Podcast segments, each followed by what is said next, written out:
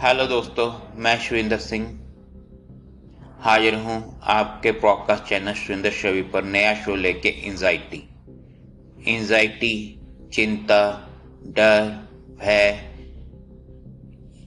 ये हमारी ज़िंदगी का अटूट हिस्सा बन चुके हैं। हम इस पर बात करेंगे अब।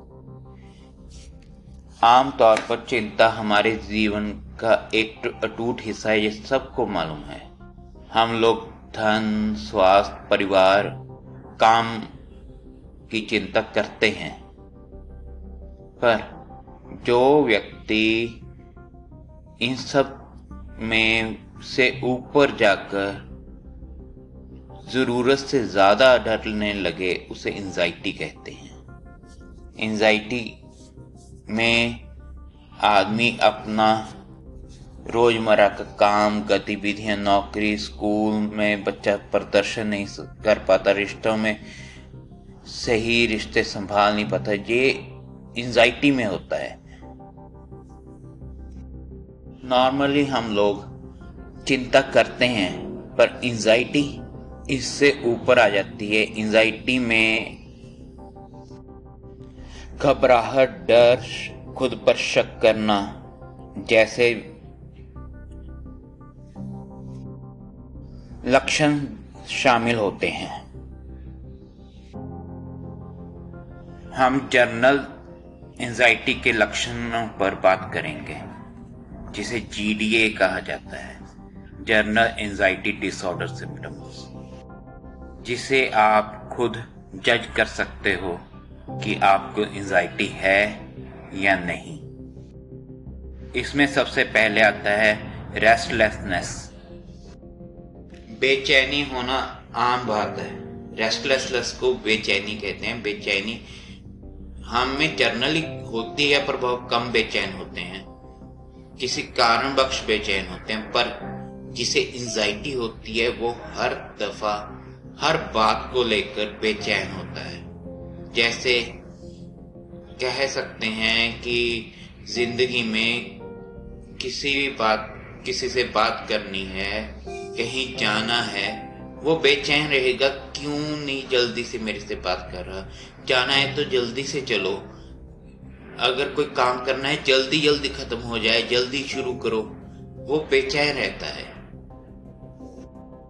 ऐसी बातों में अपना दिमाग लगाकर वो खुद को इतना थका लगता है, इतनी थकावट होती है उसको, ज़रूरत से ज़्यादा वो अपने आप को थका हुआ, हारा हुआ महसूस करता है। उसे मैं मालूम नहीं होता कि उसे एंजाइटी हो रही है, थकावट क्यों हो रही है। वो घूमता रहता है, दिमाग चलाता रहता है। उसे थकावट होती है, वो बेचैन होता है, इसमें ही घूमता है। एक्सेसिव एंजाइटी एंड वरी ज़रूरत से ज़्यादा सोचना और चिंता करना, ये एंजाइटी का ही हिस्सा है। हर बात को लेकर खींचना, बैठना और बेवजह सोचने, सोचते रहना एंजाइटी में आता है।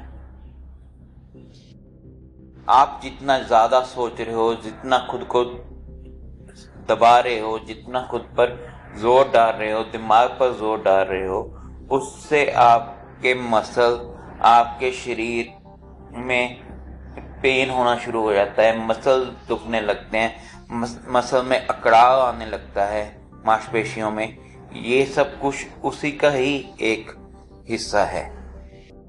आप सुन रहे थे श्रींदर शवि पॉडकास्ट शो एंजाइटी आगे बढ़ते हैं।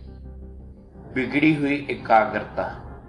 इतना सोचने से, इतना डरने से, इतना अपने आप को दबाने से हर एक पर्सन की एकाग्रता पर असर पड़ता है।